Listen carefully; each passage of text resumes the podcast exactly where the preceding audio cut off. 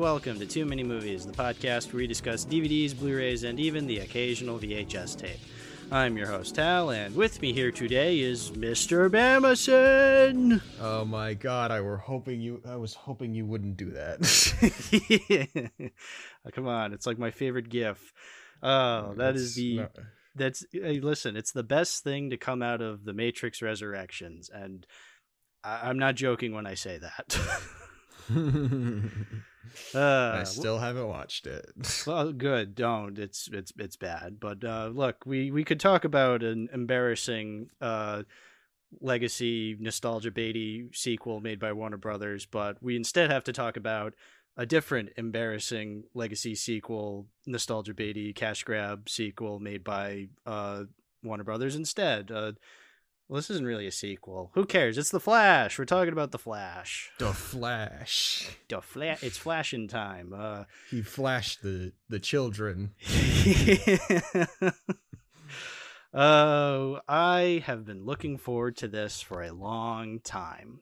A long Ooh. time. Like honestly, honestly, I mean, let's be real. A Flash movie was always going to happen. You know, DC was always going to make something with Ezra Miller's Flash eventually, but I wasn't truly excited for this until everybody else started to think it was going to be bad because that's when my interest went up. I was like, all right, here we go. Like, we're about to experience a shitstorm that we've never ever seen before. But yeah, before we get into all that, Bamason, let's start things off. What did you think of The Flash 2023? I thought it was not great. I'm shocked. Shocked. Shocking. Shocking. Uh, I disagree with James Gunn and for some fucking reason Tom Cruise. Yeah. Uh, it's not the greatest superhero movie of all time, but then again, it is not like it's not like Suicide Squad where it's like horrible, but it's like not great overall. Yeah. How could James Gunn lie to us? The head of DC, why would he not say it's the best thing? Why would he say it's the best thing in the world? I just can't wrap my head around that. You really think someone would do that? Just go on the internet and tell lies? Unheard of. I really can't fathom that. Yeah, no, unbelievable. You, yeah, no, it, I, I'm with you. It's bad. It's not very good. I I was really expecting like a gigantic failure, and in ways, it is a gigantic, messy failure that I wholeheartedly am just baffled by.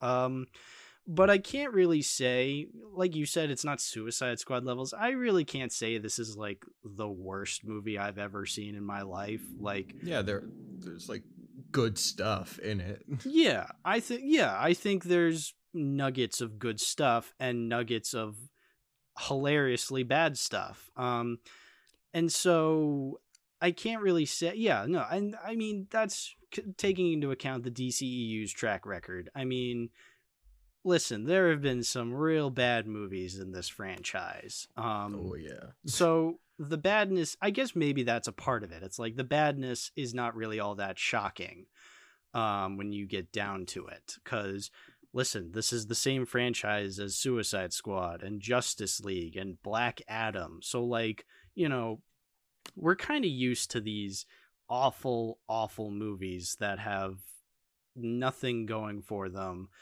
in the slightest when it comes to like actually being good.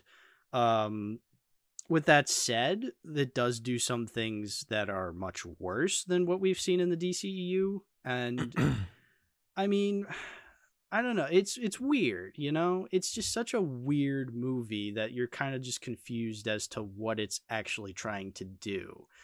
Um cuz it's trying to be a reboot in real time, like it's trying to reset everything so then moving forward we have a different universe for DC. But you know, the universe that it was a part of beforehand, the Snyderverse slash DCEU, was never really that consistent anyway. So you're like, okay, how is this different than what we've seen before? You know what I'm trying to say? Yeah, like I don't think this I knew for like I don't think this is like the movie that's going to reboot the DCEU. I think they're just going to completely start from scratch with Superman Legacy. Mm-hmm.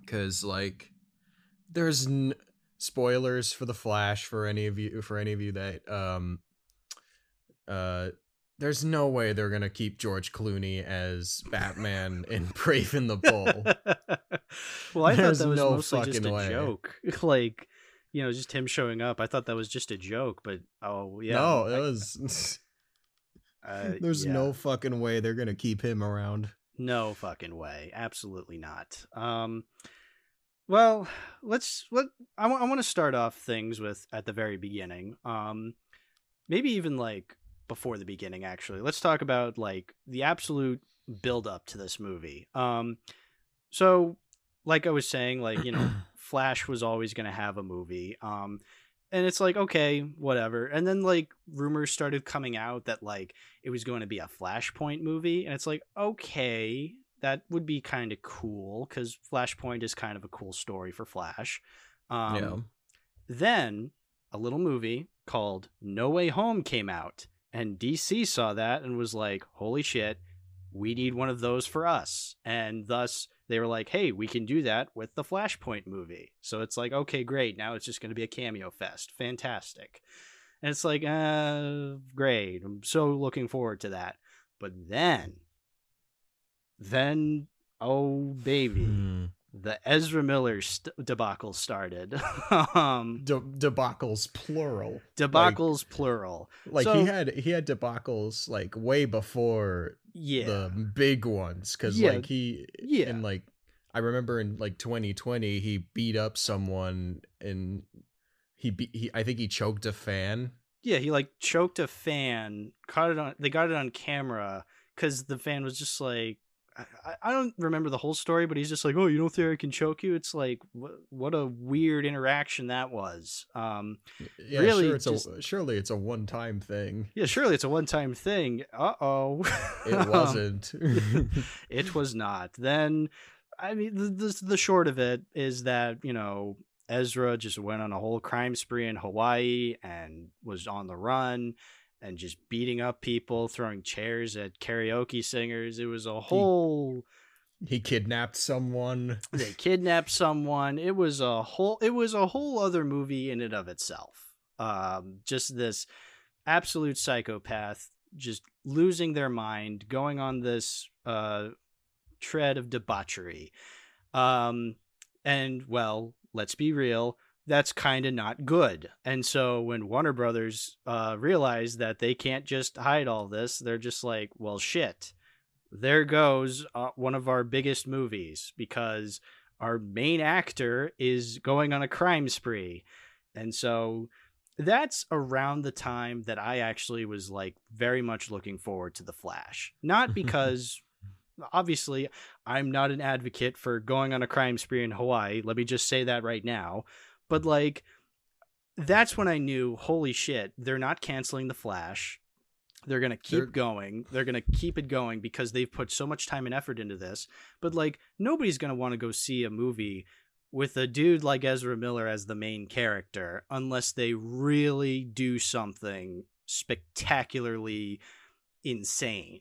And that's when I was like, holy shit, this Flash movie is going to be something special. You know, because you know, the the the whole uh Flash movie beforehand was going to be a cameo fest, let's be real. Like after something like No Way Home, DC was going to do that but worse. But now they were def I knew they were going to amp it up to like 11 this time because it's like they are so desperate for their W that they will do anything. And not just the Flash stuff, you know, Black Adam was just such an embarrassing flop that Warner Brothers just needed something. So like and obviously the past 10 years have not really helped their uh you know, it hasn't really helped their status in the studio among the studios. So like of course, just all of these different things coming together to really push the Flash to be that big hit that they need.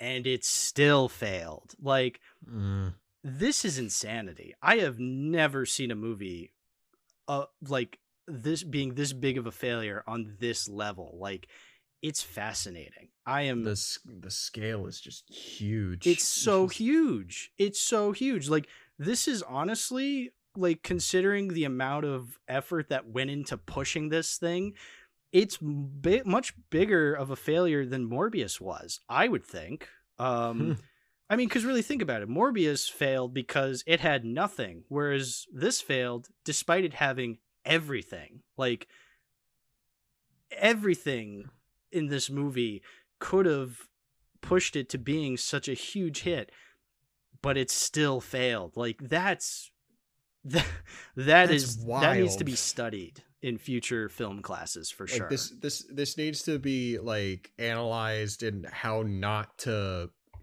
market and make a movie. yeah, It's it's just it's so fascinating. yeah, exactly. It- it's like a car accident. You can't really look away. Yeah, no, you can't. We should get into specifics of like why this is such a failure. So let's start off with the very first scene where Barry is saving a bunch of falling babies out of a hospital. it's literally a baby shower. oh my god! they, make It- that pun. They make that pun in the movie. Oh, did they? I missed that. But you know Yeah, what? th- I- like when the babies first fall out of the window, Alfred is like, "There's a baby," and then uh Ezra, and then I almost said Ezra. Uh, fuck it. Ezra says shower. that is so unfunny. It comes back around to being funny. And I mean, honestly, that whole sequence, first of all, shot terribly. Just awful, awful CGI, you know, as is expected. But like, man, it was it was art, man. Just watching Ezra Miller in this rubbery CGI suit running at top speed, going to save these babies, just throwing them in the air, punching a vending machine, eating a bunch of shit, putting that baby in the microwave. It was like, my God, this is modern art. It was fantastic. I loved every second of it. I was crying. It was so funny. I sh- I I was crying and I came and I shit. Yeah, exactly. All of those things. It was beautiful. Don't forget don't forget when he put the baby in the microwave. it was it was glorious. It was so glorious. I was like my god somebody animated this thing.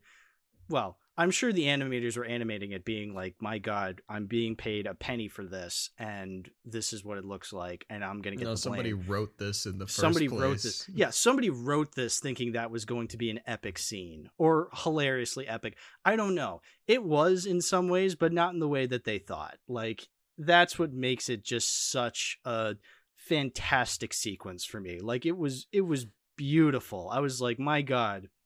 Just watching ezra miller known psychopathic criminal putting a baby in a microwave in a major hollywood studio movie there's something special about that there It's- really it's, is magical. It's, It's magical. magical. yeah.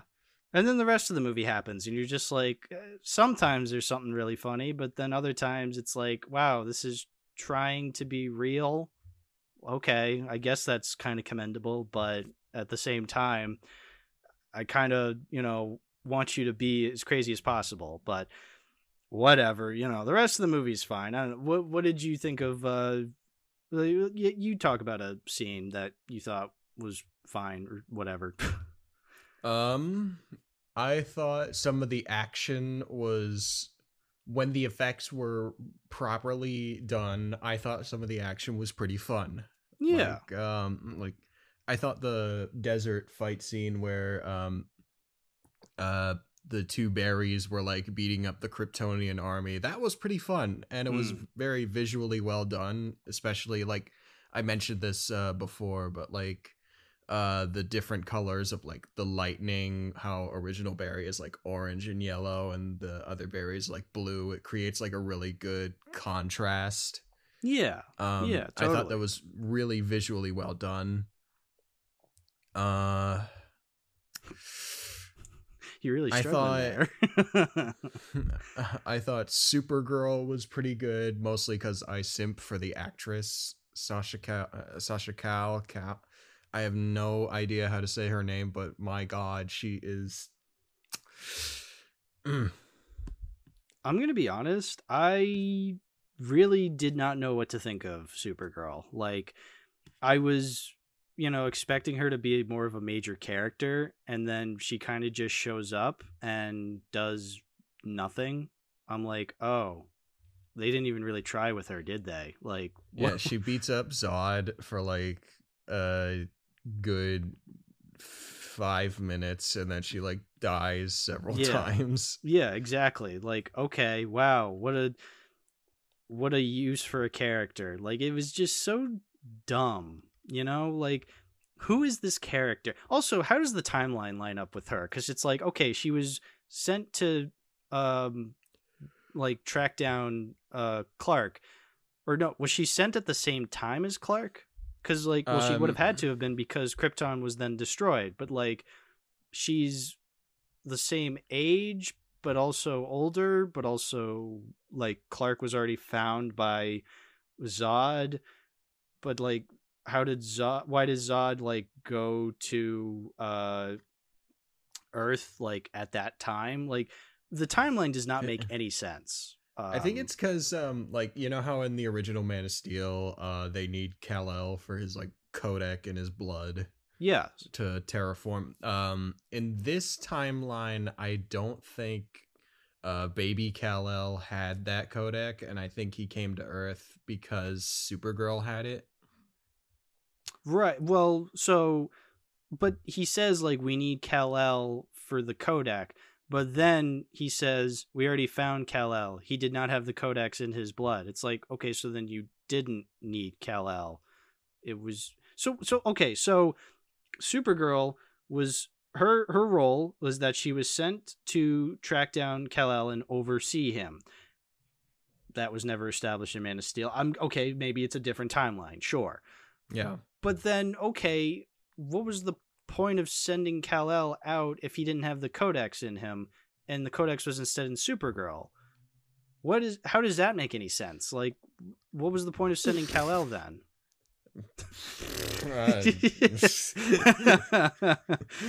Look, I never thought I'd say this, but Man of Steel explained this a little better. you know, it's like, uh, so stupid, but you know, the foundation needs to be built on something. and Yeah. then- terrible CGI skulls. Um, uh, you know, can we just get right into talking about Michael Keaton?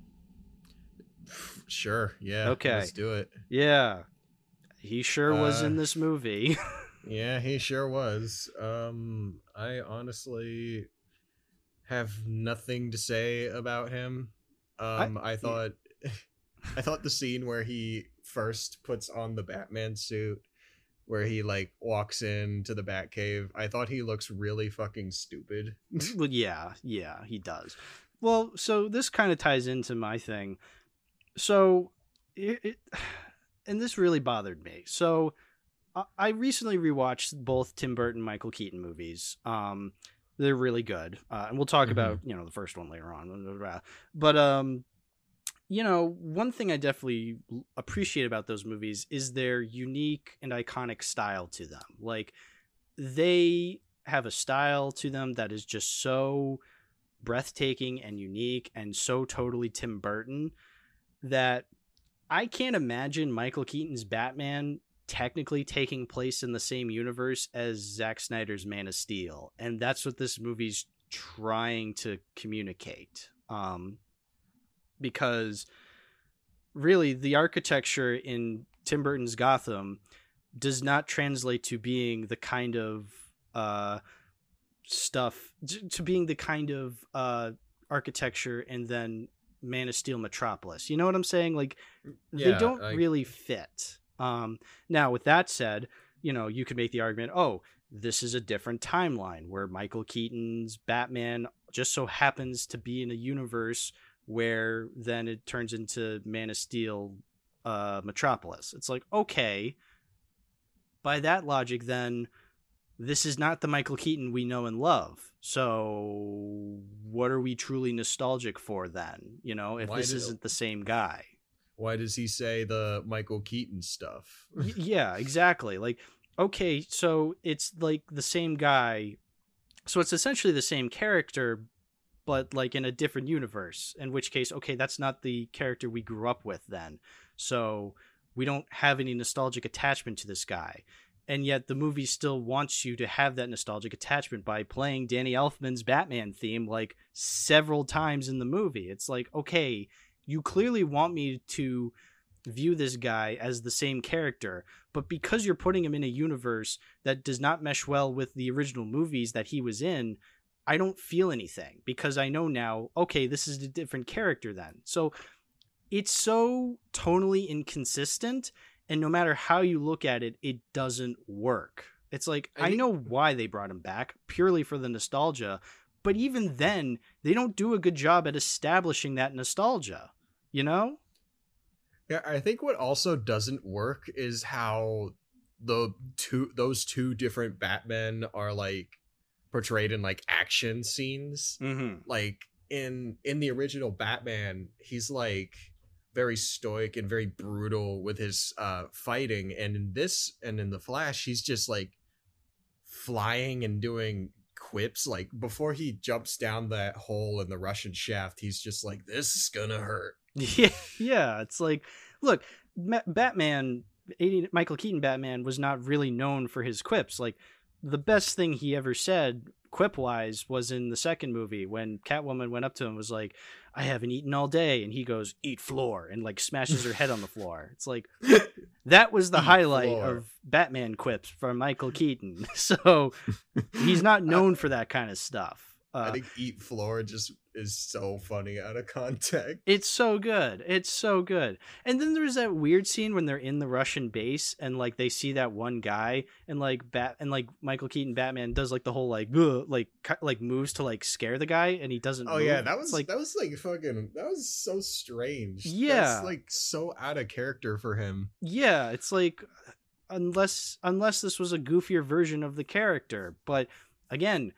They don't want to necessarily deviate from that because they want you to feel nostalgic for this character. But again, it's not the same character because you're putting him in a different universe. So like it it's at odds with itself and it can't decide on where to go.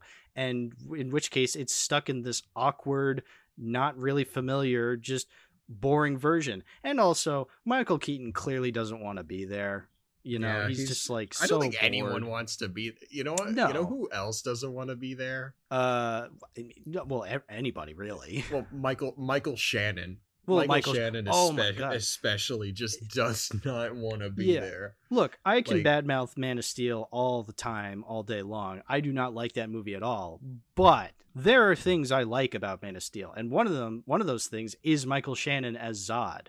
Like, I, I, uh, when I rewatched Man of Steel recently, I was like, you know what? I do really appreciate Michael Shannon in this movie because he's clearly giving it his all. He clearly has passion for this character. He he's he's performing. Like he's giving this performance and you know, you really feel that.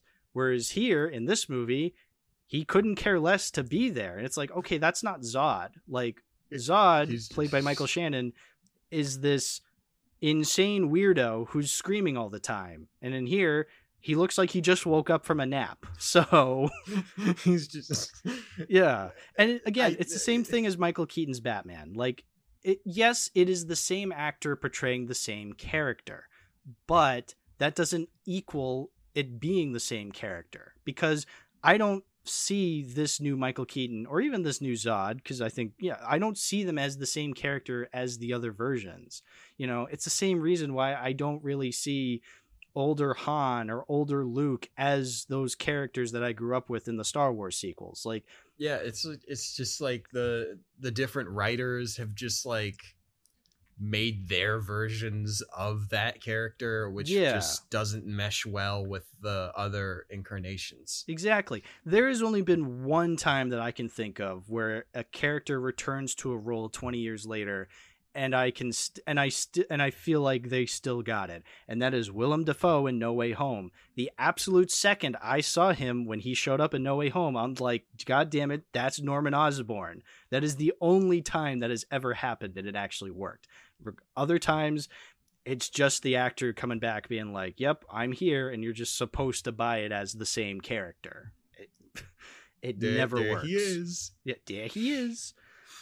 Uh, Uh, there was also the the one scene I also thought was really good though. I think it was the best scene in the movie was probably the end scene where Barry says bye to his mom. Like in a In a movie way, that just doesn't yeah. ha- in a movie that just doesn't have any like good drama.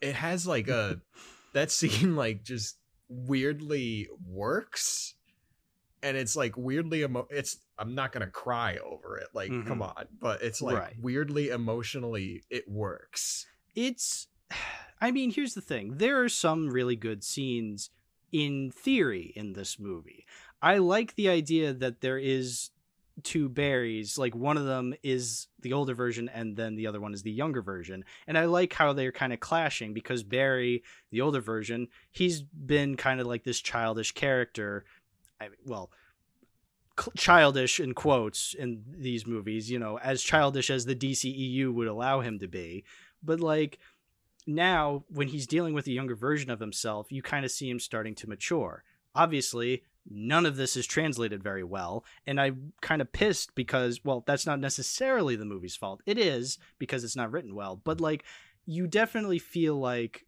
because the older movies were also terrible that like it didn't really have a lot to work with. And i and i will agree though that last that that scene where he sees his mom for the last time it's like in any other movie in a much better written movie yes this scene would hit much harder. But i can i can see what it's going for. But again because the rest of the movie is just not there yet i don't feel like it's earned it all. And so it's just kind of like this weird goodbye scene and you're just like i should feel something but i don't. And yeah it's like oh sorry go ahead I, I'm just no. I mean, I'm just saying, like, it's just this weird scene that, like, I don't feel anything for it, and so you know, I'm kind of left just scratching my head at it. You know?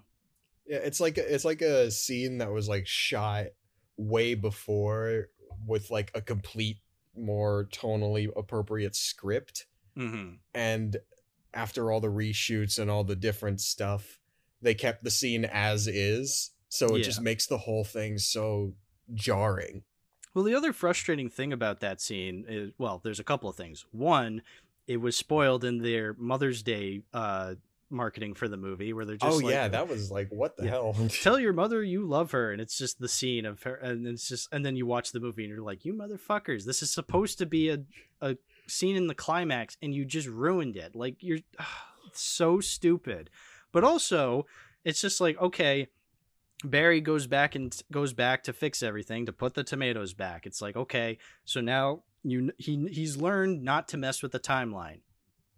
But he still talks to her. It's like okay that's still messing with the timeline barry. Like did the movie learn nothing? Are we, like well there's uh, there's You- also another like massive massive plot hole in the in the thing so like remember how like in the store the tomatoes were on like the bottom shelf and they couldn't like place the dad there because he could he he couldn't look up at the camera yeah so that means that Barry moved the cans of tomatoes from the bottom shelf to the top shelf, thereby messing with time again.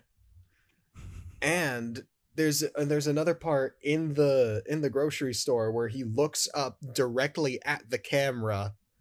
So and so there's yeah and, the movie never calls that out like I- and after the movie like when they're in the courtroom uh they have like the tape of the they have the security tape from the store you you would think that they would see young they would see barry there and just be like what the fuck is this? Exactly like what the fuck? Like wh- this is so stupid. And uh, and also like you know barry knows not to mess with time because well he had this spiel with uh ben affleck at the beginning like you know he's telling him hey don't mess with time. Uh and yet he still does it. But also, like he learns halfway through the movie, like, oh, this Batman also had an Alfred, which means you know fate. So like the theme of the movie is you some things you just can't change. There's there's fate you have to take into account. Sometimes just things will never play out the way you want them. Um in which case you know you learn you can't mess with time. But like halfway through the movie he has that scene where he's like hey you had an alfred too. I guess that means you guys were always destined to be together no matter what universe it is. Maybe that's fate. And then during the climax when he realizes he can't defeat uh Zod and uh, and his army he and he can't save Batman or Supergirl that's when he's that's when he decides to then be like oh it was fate it's like motherfucker you figured this out halfway through the movie but you're My reflecting on it now Christ. like my brother in Christ you came to this conclusion 50 minutes ago exactly like what uh, and I get it, like they want that scene so then he can be like, "Oh, you had an Alfred too," like to remind Michael Keaton of why he was Batman. But then it's like again, like you're giving him you're letting him figure out the theme, but then he doesn't reflect upon it until halfway through. That's terrible, terrible screenwriting. Like that's not how you do it. Ugh. It's it's it's so broken. Speaking of broken, we might as well talk about the climax when mm-hmm. every other character comes in the multiverse, right? like that's why this movie was made. It was that very specific sequence. That's why this movie was made so they could have other characters show up from other DC properties and it's, it's embarrassing. it's, it's, probably why the, it's probably the first scene that was written for the movie. Yeah. Well, here's the frustrating thing. It's like, okay, this is the scene I was expecting from this kind of movie. It's like immediately once Ezra Miller started going on a crime spree and Warner Brothers was doubling down on it, it's like, okay, they're going to make something like this multiverse scene. They're going to have a scene where like I don't know, the Flash is like running through different timelines and he sees and he like ends up in like different DC properties. Isn't that going to be funny? But this movie doesn't do that. What happens is so he the way he runs through time is he runs in this coliseum like thing where like all the rows are like different moments in time, which is really strange, but okay, whatever, I'll allow it. But then he can see other worlds being ripped apart and that's what the multiverse is. Is like you can like there's like these different globes of different timelines and they're being ripped apart and so then the characters can like look on. And that's all it is is just characters looking on at Barry in the multiverse like what? That's your all just that's your res- at him. that is your response to no way home? Like are you kidding me? Like that is unbelievably lame. Like no, no, way home had tobey maguire andrew garfield all these different great characters. What did this movie have? Nick cage superman. Like it's mind-boggling. So there's that scene where like, you know, you go into the Christopher Reeve Superman world and Christopher Reeve Superman, sorry, actually CGI Christopher Reeve Superman because remember the dude's dead.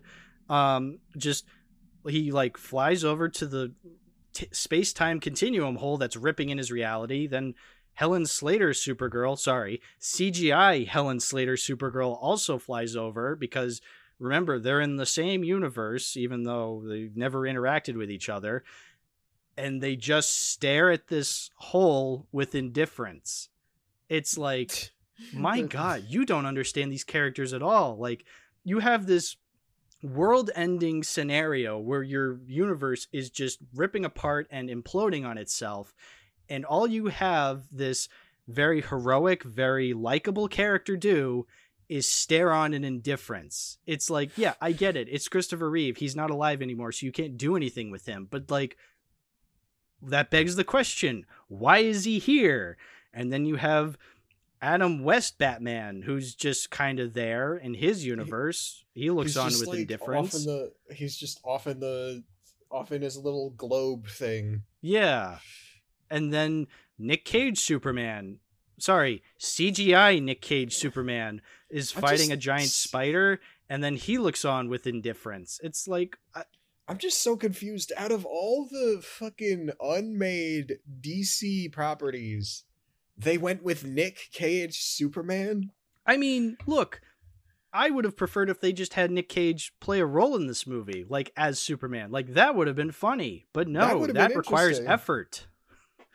And they just wanted to go with the path of least resistance. So they're like, "Hey, Nick Cage, can we use your likeness for a movie?" And he's like, "Yeah, okay, whatever. I'm too busy filming uh Will, Will, Willy's Wonderland at the moment." I'm, And I'm so too they just- busy filming Renfield too. Yeah, Renfield too. So then they just put his face on this CGI body, and then he looks on again with indifference. And then George Reeves Superman shows up. Hey, for y- you kids out there who have no idea what the fuck we're talking about, in the 1940s and 50s, they did serials on Superman, and the actor who played him was a guy named George Reeves, And he who was murdered. unfortunately was who unfortunately might have killed himself in 1959. You want to know what day in 1959? June 16th. Exactly the day that The Flash came out in theaters in 2023. They Yeah. they they they released a movie that has a CGI'd George Reeves, a man who might have killed himself over being incredibly depressed after having being typecasted as Superman, and now he's forever he's for he is forever in, in this movie as a CGI'd Superman. You you can't make this shit up. It is it is I, I'm speechless. I am speechless at the lack of self awareness here. timing. It's it, it is this year's Chippendale where they just incre- they just mock the death of some actor who died tragically. Now, much like Chippendale, I highly doubt this was intentional. I highly doubt Warner Brothers intentionally did this with malintent against George George Reeves. But it is still such a lack of self-awareness that you're just like this is incredible. You are just batting a thousand here Warner Brothers. How did you how could you have been so ignorant? It's Oh my god. You know they you know they were supposed to uh, they were originally going to release this like a week later. And then they moved it back up to the 16th. I I can't. I can't. It's just All so they had funny. to do was just wait a week and they Yeah. It's just how how does this happen?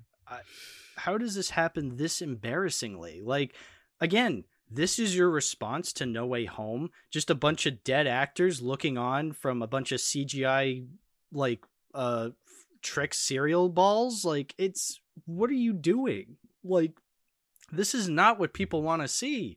Like, if you're going to include other DC characters, do so in a very unique sort of way. But no, they do it in the lamest way possible. I would have loved a whole movie where Nick Cage Superman ha- takes Michael Keaton's role. Honestly, If that anything, would that would have been different. yeah. If anything, look, I'm not saying you know these like I'm not saying these cameos uh should have been in the movie. Obviously, you want to write a good story first of all. I'm just saying there's better ways to do this. Like I would not be this pissed off um had I not seen something like No Way Home. Like No Way Home showed me that you can write a good movie and have incredibly obvious fan service. Like you can have the best of both worlds. Therethere's also Spider Verse. Well, which came out a Spider Verse, yeah, Spider. Verse, exactly. That's an even better example, and especially because this came out around the time of Across the Spider Verse, which is even more unfortunate. like Across the Spider Verse knew how to implement its cameos better than this movie did. Um, it's like, yeah, if anything, yeah, you would write them in more clever ways, but they didn't. And you know what? It wouldn't be such a problem also because that you know they CGI'd all these cameos with because Adam West is dead, Christopher Reeve is dead, fucking George Reeves is Reeves is dead. Like these these actors are long gone, and yet they felt the need to include them out of all other actors you could have implemented. It's just like Uh, like literally, it's just so confusing. it's so confusing, but so hilarious at the same time. Like I am just baffled by this movie and its constant need to just fuck up. Like not only was it a fuck up before it even came out, like I lo- like even before this movie came out, I knew this was going to be a gigantic clusterfuck. But now we get to see this as a gigantic clusterfuck in real time, and you're just like, wow, this was basically just time and punishment. That Simpsons Treehouse of Horror short, but much much worse. like, uh I I'm just I'm so baffled. I'm so speechless. Um uh, was there's- there anything else you wanted to say? I feel like there's a couple of things I guess I could mention. There's there's also um Dark Flash, which is probably the the lamest villain I've ever seen Yeah. So any fucking superhero movie. so obviously this is sort of based off of Flashpoint, and the main villain of that is Reverse Flash. But Reverse Flash never plays a role in this movie because I guess that was too much work and effort. So they make it Dark Flash, which I kind of figured it was going to be future Barry. You know, like especially like when young Barry like is like going back and he starts like getting shit like stabbed through him. It's like, oh, okay, so he's Dark Flash. And then he just reveals himself and he's just like this dude who's like covered in all this shit and he has purple eyes. That wasn't Ezra Miller though, was it? Like I don't was that guy? know. I don't. I, I think it was, and they just applied some light makeup and did some aging digitally. yeah. But like, like it like with how much they're willing to bring back actors from the dead with CGI and CGI all of this, I wouldn't be shocked if they just digitally aged Ezra Miller by like 50 years. yeah, I just it was conf- it was so like I knew what they were doing, but I was still confused by how they were doing it cuz it's just like I come on guys, like and I feel like it could work like the whole, you know, future villain. I saw someone mention this. This is pretty much just the same twist as Lightyear. Um Oh my god. I'm gonna be completely honest. I think this movie does it a little better though because I feel I can buy Ezra Miller's Flash becoming the villain later down the line. So like, whereas yeah, honestly. Lightyear it completely came out of nowhere. So good job, Flash. You did something better than Lightyear, I suppose. like, Woohoo. Yeah, good. Yeah, pat yourself on the back for that one. but You're like, just slightly better than Lightyear. Yeah, slightly Great. better than Lightyear. Good job. uh, I liked. Uh, well, I liked at first the idea that like, oh, ha, this universe is different than yours because Eric Stoltz plays Marty McFly, and it's like, oh, that's a funny one-off joke. But then they kept pushing it, and it's like, and he's like, no, Eric Stoltz is not Marty McFly, and like, like they have the whole this whole five-minute scene of them arguing, and it's like, Barry, you're at a computer. Just look up Back to the Future, and you'd see that it says Eric Stoltz, but no, he looks at a guy's tattoo on his shin that's of Eric Stoltz as Marty McFly, and that's how he's convinced. It's like, okay, you had the most obvious time travel joke in the world, and you still fucked it up. Like, how do you do that? like, That's like a magical kind of just like what the fuck? yeah. Again, I know the joke going in because guess what? I am a huge Back to the Future fan. Like, I get the joke, and you still treated me like a dumbass, like I wouldn't get the joke by over explaining it. It's like, I get it. Eric Stoltz is Marty McFly. I get it. I, ugh, it's so stupid. It's like, haha, you don't have to keep pushing it and make it a five minute scene of an argue of you arguing with other people. It's just like, and again, you're at a computer. Just look up Back to the Future and see that it's Eric Stoltz. It's like, okay, now I understand. It's a different universe. Blah. It's so easy, and they screw it up so badly. I think it's just like also Barry would know that this was supposed to be uh, like an alt. No wait, no, he wouldn't. Well, even then, it's just like, okay, like if he's if like other Barry is so sure about it, like he has to understand that oh maybe some things are different here. Like you kind like I don't know, like it's just such an easy thing to figure out but like they still make it into a 5 minute scene of him trying to figure it out. It's like dude, like come on keep up. Like I, as the audience member, know it's different. Immediately when he says Eric Stoltz, it's like, oh, this is a different universe, and you know, my the cogs in my wheels are able to figure that out pretty simply. And again, because I'm a major Back to the Future fan, I know that yes, originally Eric Stoltz was gonna play Marty McFly. They filmed for five weeks. They still didn't. They didn't like how it was looking, and so they immediately replaced him with Michael J. Fox because Michael J. Fox was always supposed to be Marty McFly, but because of his scheduling conflicts with Family Ties, I believe it was, he wasn't able to get the role originally. But then once they actually were able to strike a deal, then on the weekends he filmed Back to the Future, and during the week he filmed Family Ties. I'm sorry I'm going on this tangent on Back to the Future lore, but again, like the movie Back to the did. Future is a better movie than The Flash. the the movie went on a weird tangent about Back to the Future too. So yeah, exactly. why can't why can't you? You know what? Good point. Good point. Uh, the last thing I have in my notes here is uh, I like the idea of the tooth coming back at the end when like it just falls out of him. like Oh yeah. that's a great ending shot, especially if this is like one of the last DCEU movies. It's like what a great way. Just the Flash getting his tooth knocked out and smiling is I mean the last I think the last shot is just Aquaman lying drunk in the puddle That in, the, in a puddle on the street. yeah, that too. I'll get you know what? Either way, it works as an ending for this franchise. Just It's embarrassing. weirdly fitting. Yeah, oddly fitting. Just embarrassing all the way through. um, uh, what a Um, movie.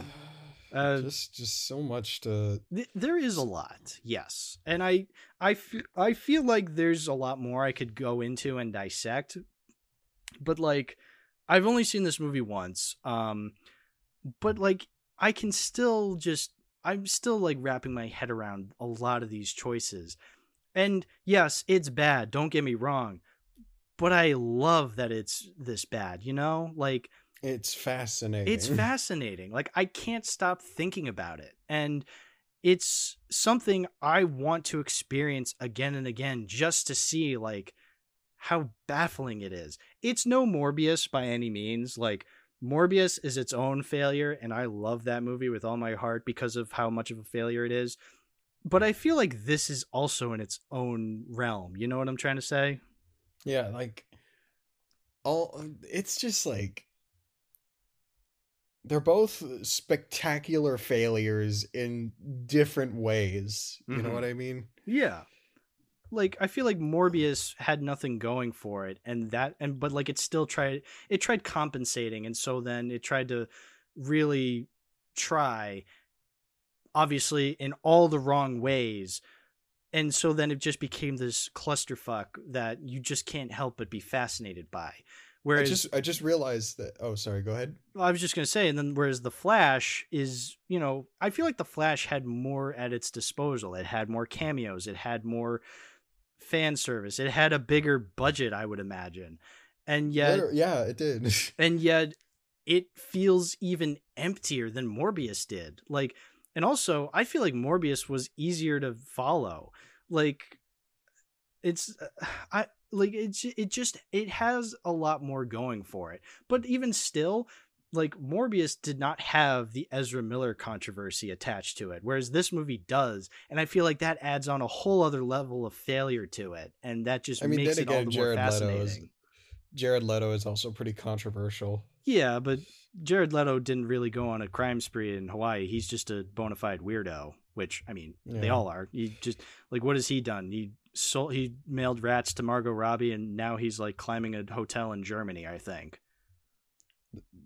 Both movies are just like both Morbius and The Flash are about just these weirdos eh, who have this who have the both movies are about these two weirdos as the stars and they both so happen just so happen to have Michael Keaton as fan service. That's very true. Very true. what are the odds? it's oh, I, I'm. You can't write this shit. you can't write this shit. It is baffling.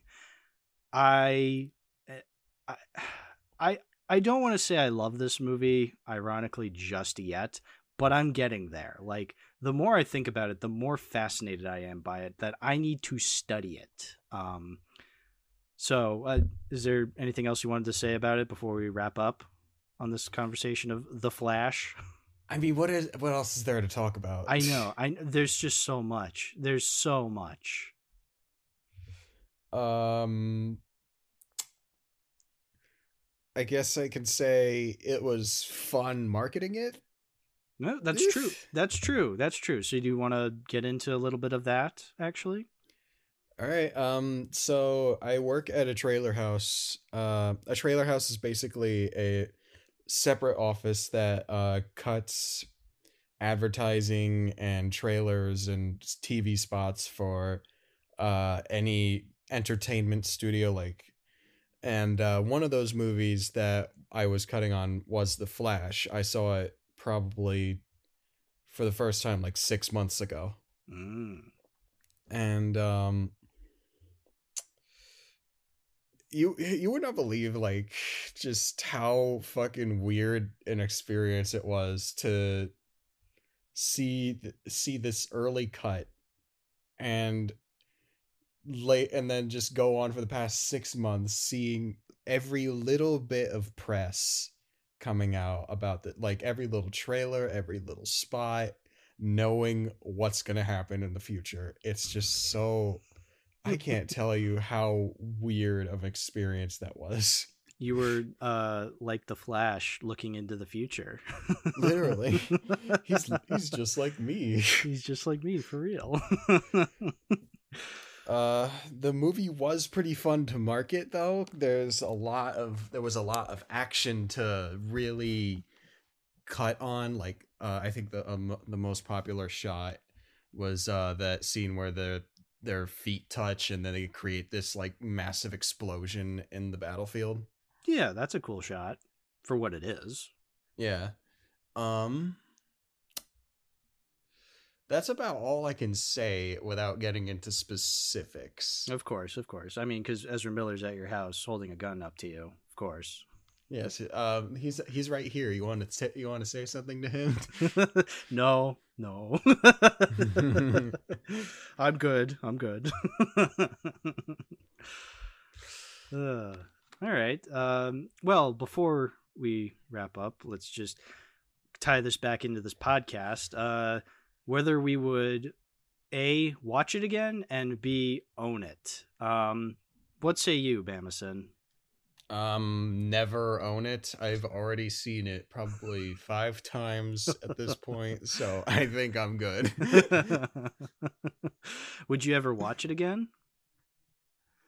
um, if I would, it, I would probably be tied down to a chair, Clockwork Orange style.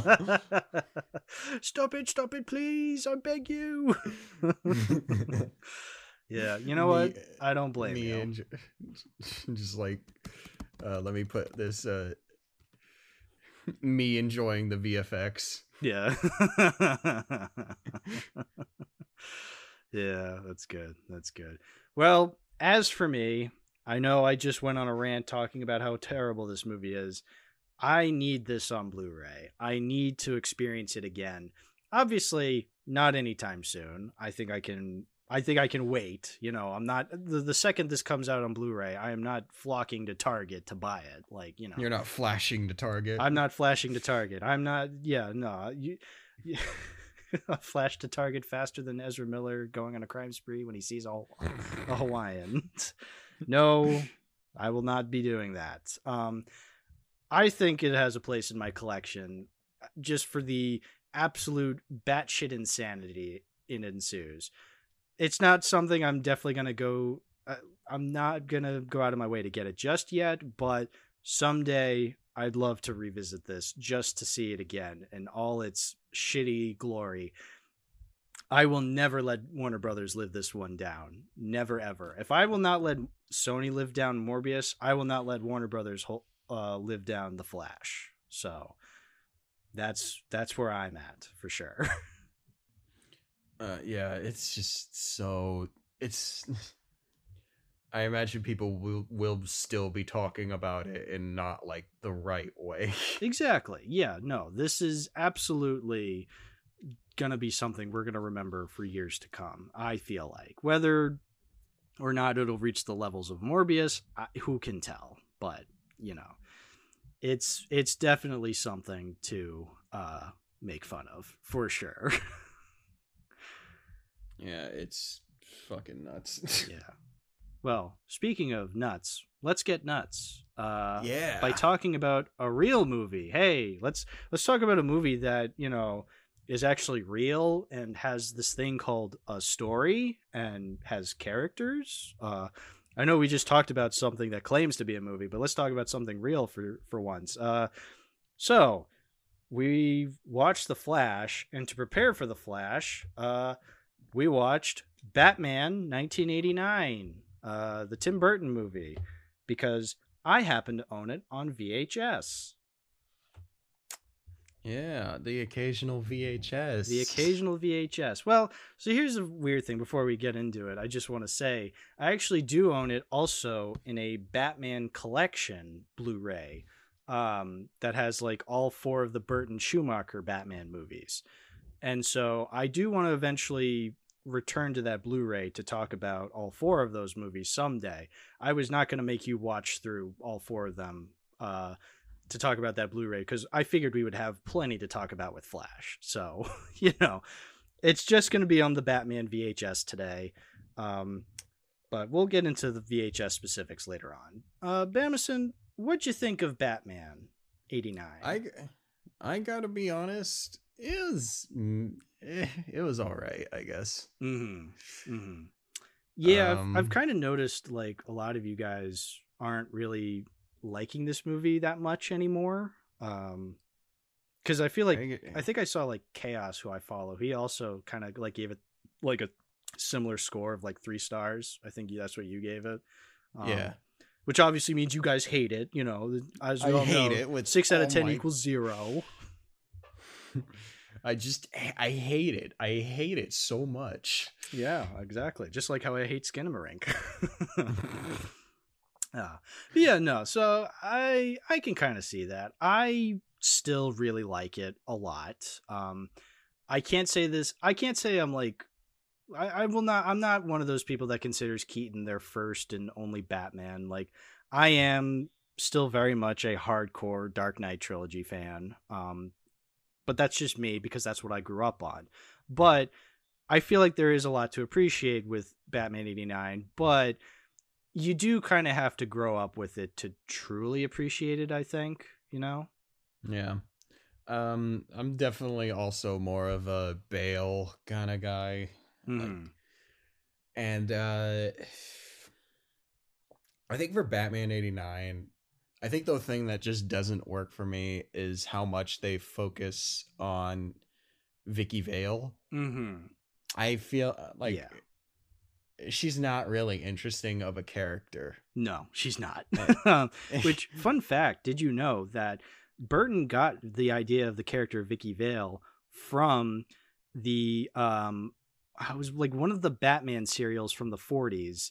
Uh one of the characters is named Vicki Vale and she's a journalist and that's where he got the idea of Vicki Vale cuz she I don't think she's an original comic character. I think that's where he got her from. Was like really? I can't remember I can't remember if it was the Batman and Robin serial or if it was the Batman serial where like he fights the Japanese mafia or something. I just, those those, those serials are for a different episode.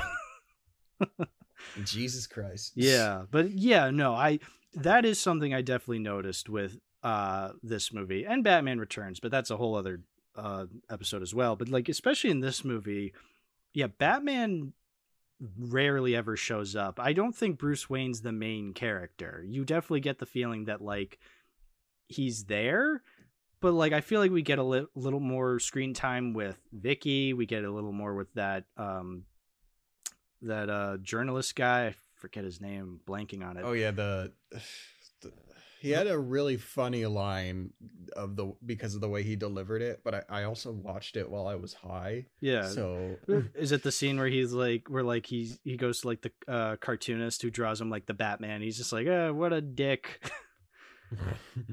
I think it was. yeah, it was Knox. Like, it was Alexander Knox, the journalist who's just like, what's this Batman guy? Um, you even get more of the Joker. I feel like in this movie because yeah, the Joker is like the high the the best part of the movie definitely yes because it's jack And nicholson um, it's jack nicholson and he does a great job he's that's what i love about like these different interpretations of joker like you definitely get the like the best jokers are obviously very unique but they still get that jokerness down a lot.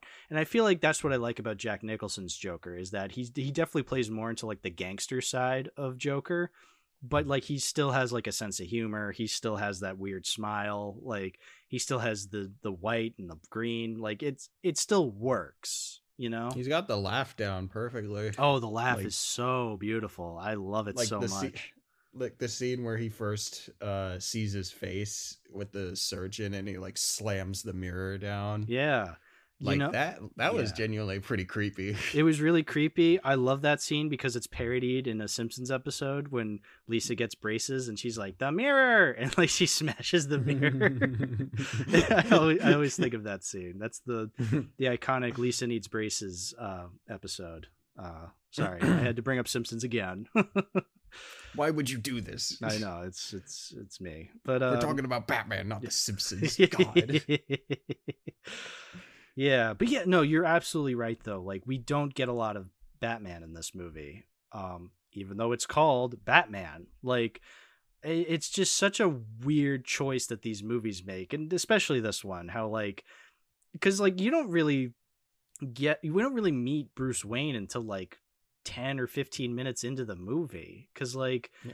uh well cuz like we see Batman when he beats up those thugs but like we don't see Bruce Wayne for like a while it's really yeah, we don't weird we don't see we don't see Bruce Wayne for the first time till like that party scene, right? Yeah, we don't. Yeah, no, that's when they like show up and she's like, "Hey, excuse me, do you know which one is Bruce Wayne?" He's just like, "Oh, I don't know."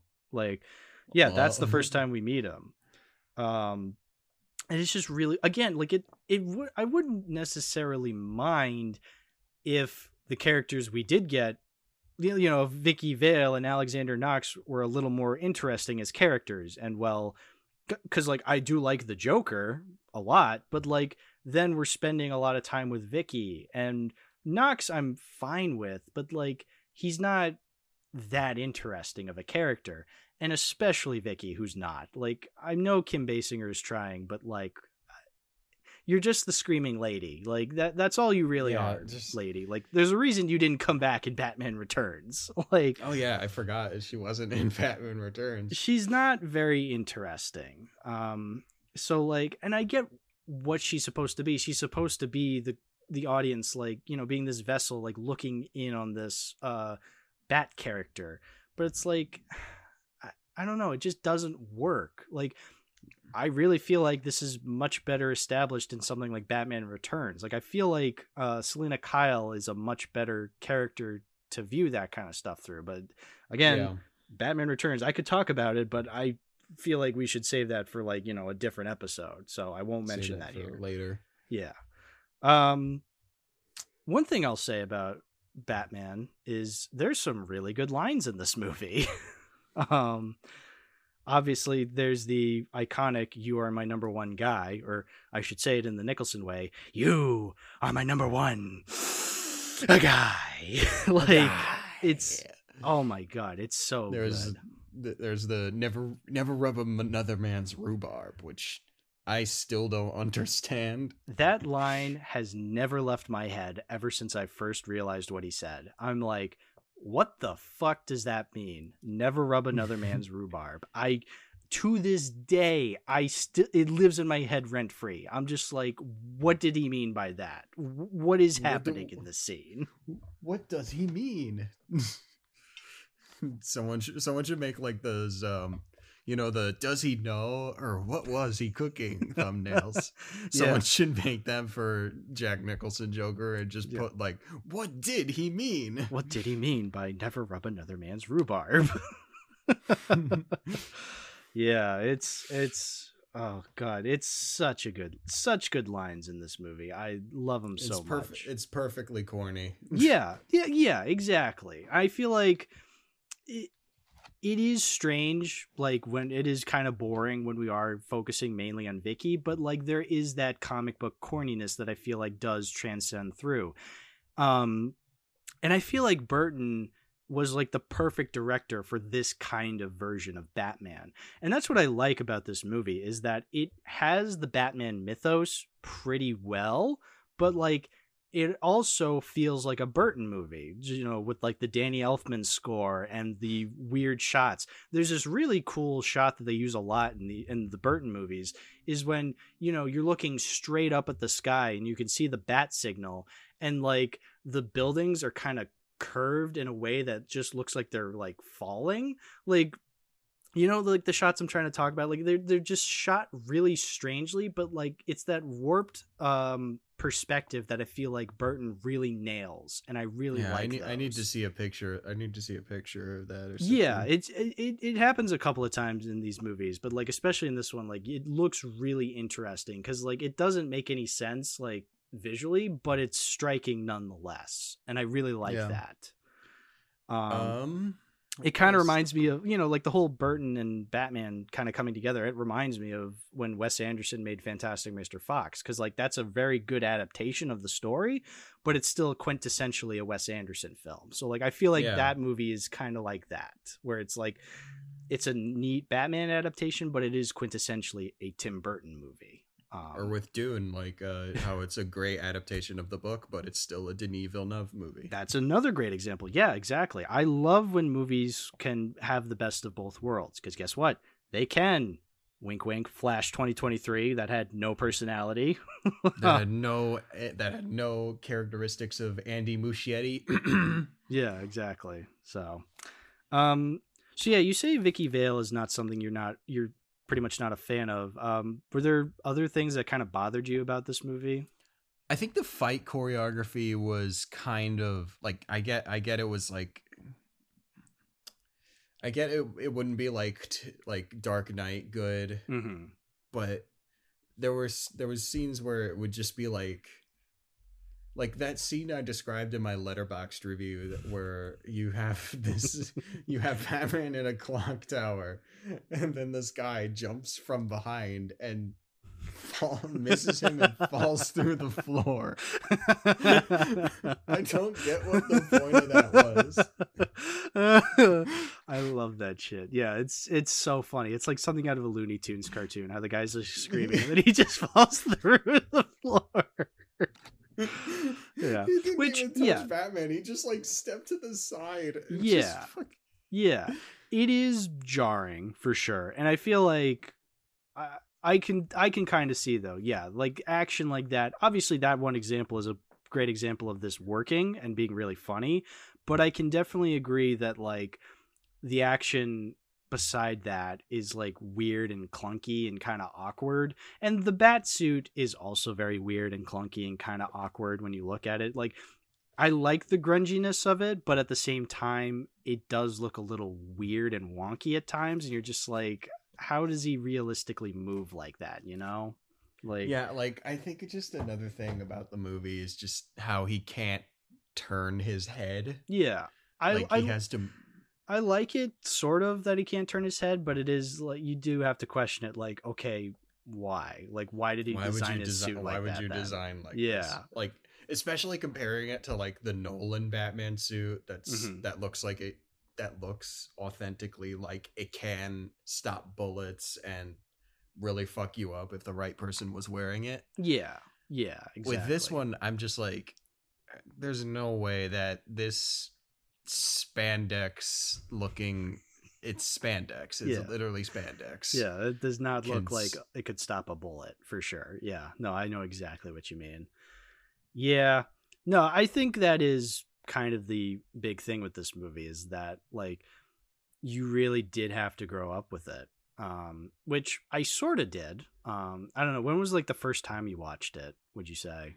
I think the first time I watched it was I watched it pretty late, so I probably watched it for the first time in quarantine in 2020. Okay. Okay.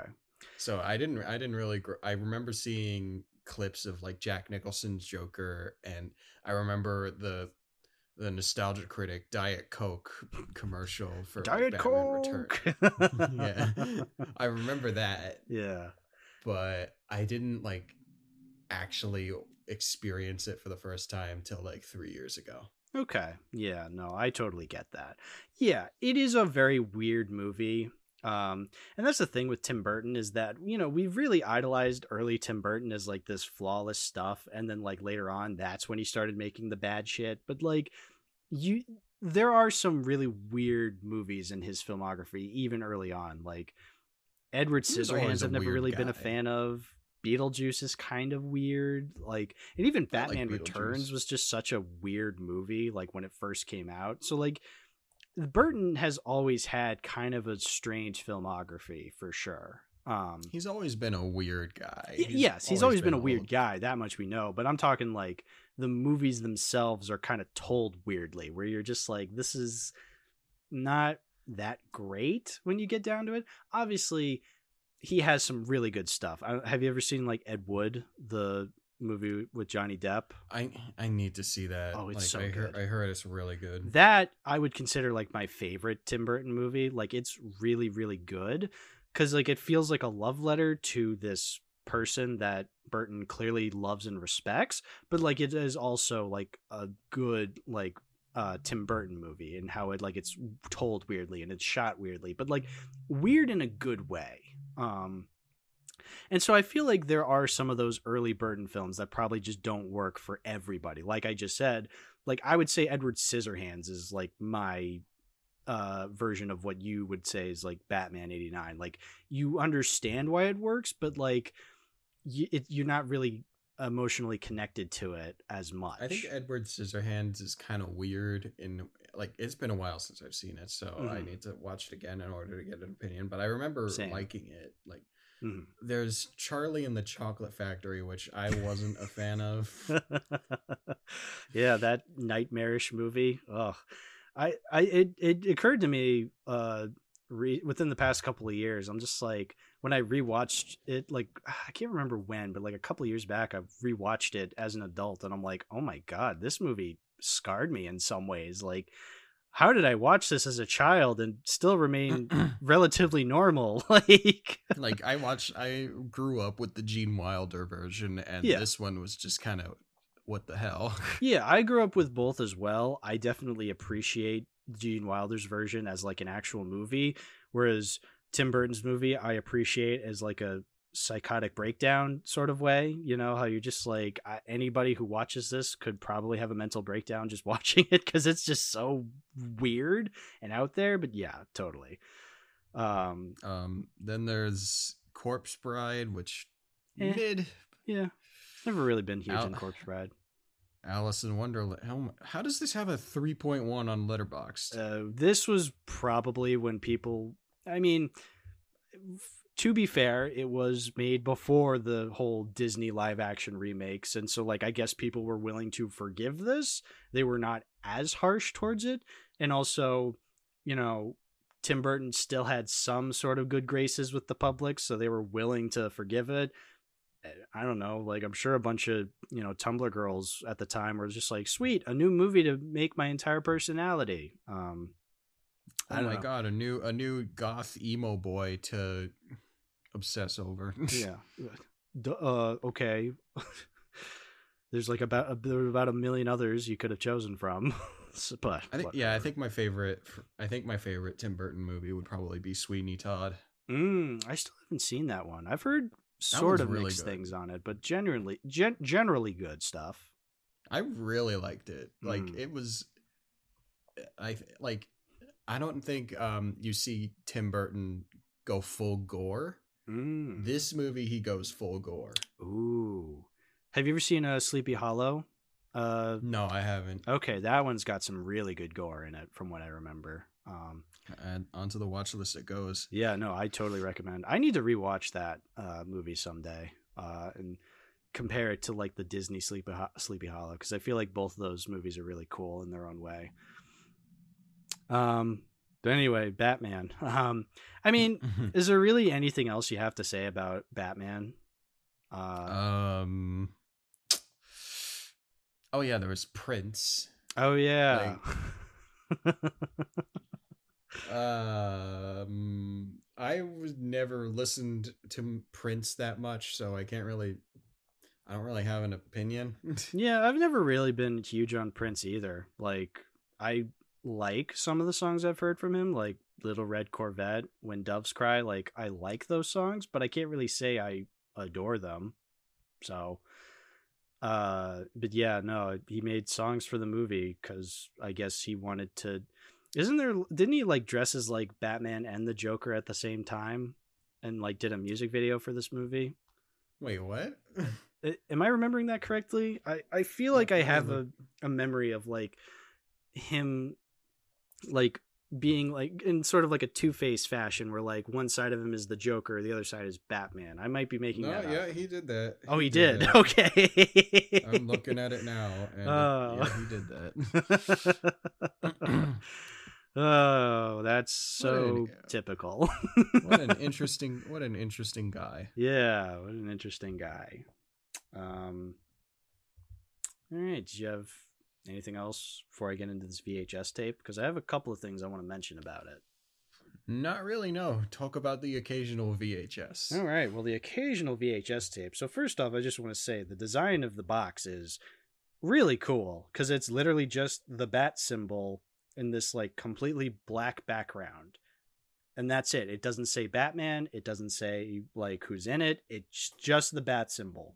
Like it's brilliant marketing, I would say. Like obviously on the sides it says Batman and it advertises Nicholson and Keaton being in the movie. Um, but like the full cover is just nothing but the bat symbol. It's really really cool. Um, and the the VHS does come with commercials at the beginning. Uh, two different Ooh. ones. So one was a Diet Coke commercial with Alfred. It's not the Diet one that Nostalgia Coke. Critic talked about. Um, but it's one where like he's still like driving to like go pick up a shipment of Diet Coke, and Alfred's like on the phone with somebody who's just like, "Yes, Mister Wayne is on his way to pick up the Diet Coke," and like you know, Alfred's like drinking a Diet Coke while he's on the phone. It really strange. It's like, okay, well now I guess a bunch of Batman fans are gonna go and buy Diet Coke. Good, good job. Diet Coke. Diet Coke. Yeah. Um, and here's another really interesting commercial that has on there. So it has a commercial with Bugs Bunny and Daffy Duck, voiced by Mel Blanc, and you can tell because it he sounds really old and it's really depressing, but he's basically advertising a Warner Brothers hat. So, okay, let me explain. There's this toll-free number that they advertise where they say like, "Oh, call in and get a bunch of Warner Brothers merch or whatever." But then they really want to push this Warner Brothers cap, like this hat you wear, and then you can wear it whenever you watch Warner Brothers movies on VHS. Huh? It's really strange. So then, like, and Daffy's like really, really hard pressed about this hat that you have to wear when watching Warner Brothers movies. First of all, what? who in the hell, like, actively wears a hat while watching a movie. Like that's just strange to me. But also, he he even says he's just like, "No, pause the VHS, go and call this number and buy this hat." And it's like, "Okay, I'm going to pause the movie." buy this hat, wait a couple of days for the hat to be shipped to me. Actually, this was back in the day. It probably would have taken weeks. So like like can I watch my fucking movie without having to wear this this hat? Like and guess what? This was years ago. This toll number probably doesn't work. So it's like, okay, if I pause the movie, I'm going to be waiting for months for the stupid fucking hat. It's like I I have to watch this movie now for the podcast, Daffy. Like I have to. Don't stop it. what are you doing? I don't want your shitty I don't want your shitty hat. I don't want your shitty hat. I mean, I do, but like I don't want it at the moment, but you're telling me I can't watch this movie unless I have this stupid hat? Like, oh, it's really really bizarre those were the only commercials that played before the movie. It was really bizarre. The Warner Brothers hat stays on during sex. yeah. So, Uh, the only other thing I wanted to mention was I also, weirdly enough, have this movie's score on CD. Um, Ooh. yeah, no, it's the Danny Elfman score, and I listened to it yesterday, and oh, brother, it's really cool. I love the um, cover it has on the CD because it's literally the shot of like the bat, uh, the the, bat uh, ship just like flying up in front of the moon for like that split second, and Oh yeah. yeah, that's a really cool shot, and I like that it's the cover of the CD. So, um, but yeah, I'm keeping the CD because I love this movie score. Really good music by Danny Elfman, and I'm keeping the VHS. Like, it's a really neat bit of uh old nostalgia. Like, it's a neat time capsule to like how they marketed this movie back in the day. I love the I love the cover. I think it's a really cool cover of just the bat symbol in this black background. It's really really cool.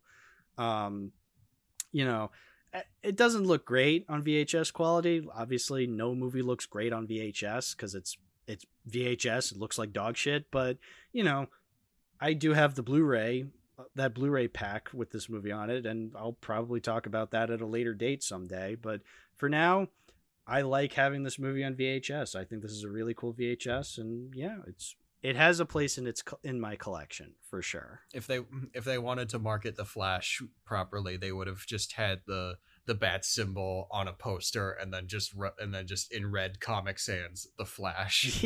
I mean that's basically what they did. Uh, all right. Anything last minute before we call it a day, Bamason? Mm, nothing. Nothing. I got. Nothing. I got nothing. All right, that's totally fine. Um, well then, this is the part of the show where we wrap things up. So, dude, shout out your stuff. Where can people find you? I'm on YouTube and Letterboxd at Mr. Bamason, and uh, yeah, I've got lit- I've got literally nothing going on. Uh, uh, no future movies you got to edit trailers for. I get that. I can't say. oh, twiddling my fingers in excitement. oh, that's okay. Your links will be in the description below. Hey, thanks for coming on and talking about the Flash and Batman. You know, it's there was nobody else I could have brought on to talk about this, really. Oh yeah. So. Uh, it was good to it was good to be back. Yeah, totally, totally, totally. You could have just you could have just CGI'd me in there. That is true. I do have the technology to do that. Um, I don't. Oh uh, well, yeah. Thanks for coming you on. Just, just have me staring blankly at you, just like, so what did you, so what did you think of the Flash? Oh yeah, yeah, just staring on with indifference as your your universe just completely collapses. uh, but yeah, so yeah, thanks for coming on, and thank you, the listener, for listening to this podcast. Uh, if you want to support the show, give a like, give a comment Listen to us on Spotify and Apple Podcasts, or YouTube is fine too. You know, whatever. It's not not a big deal anyhow. But yeah, thanks for watching, and always remember, never, under any circumstances, rub another man's rhubarb. Never. Just you.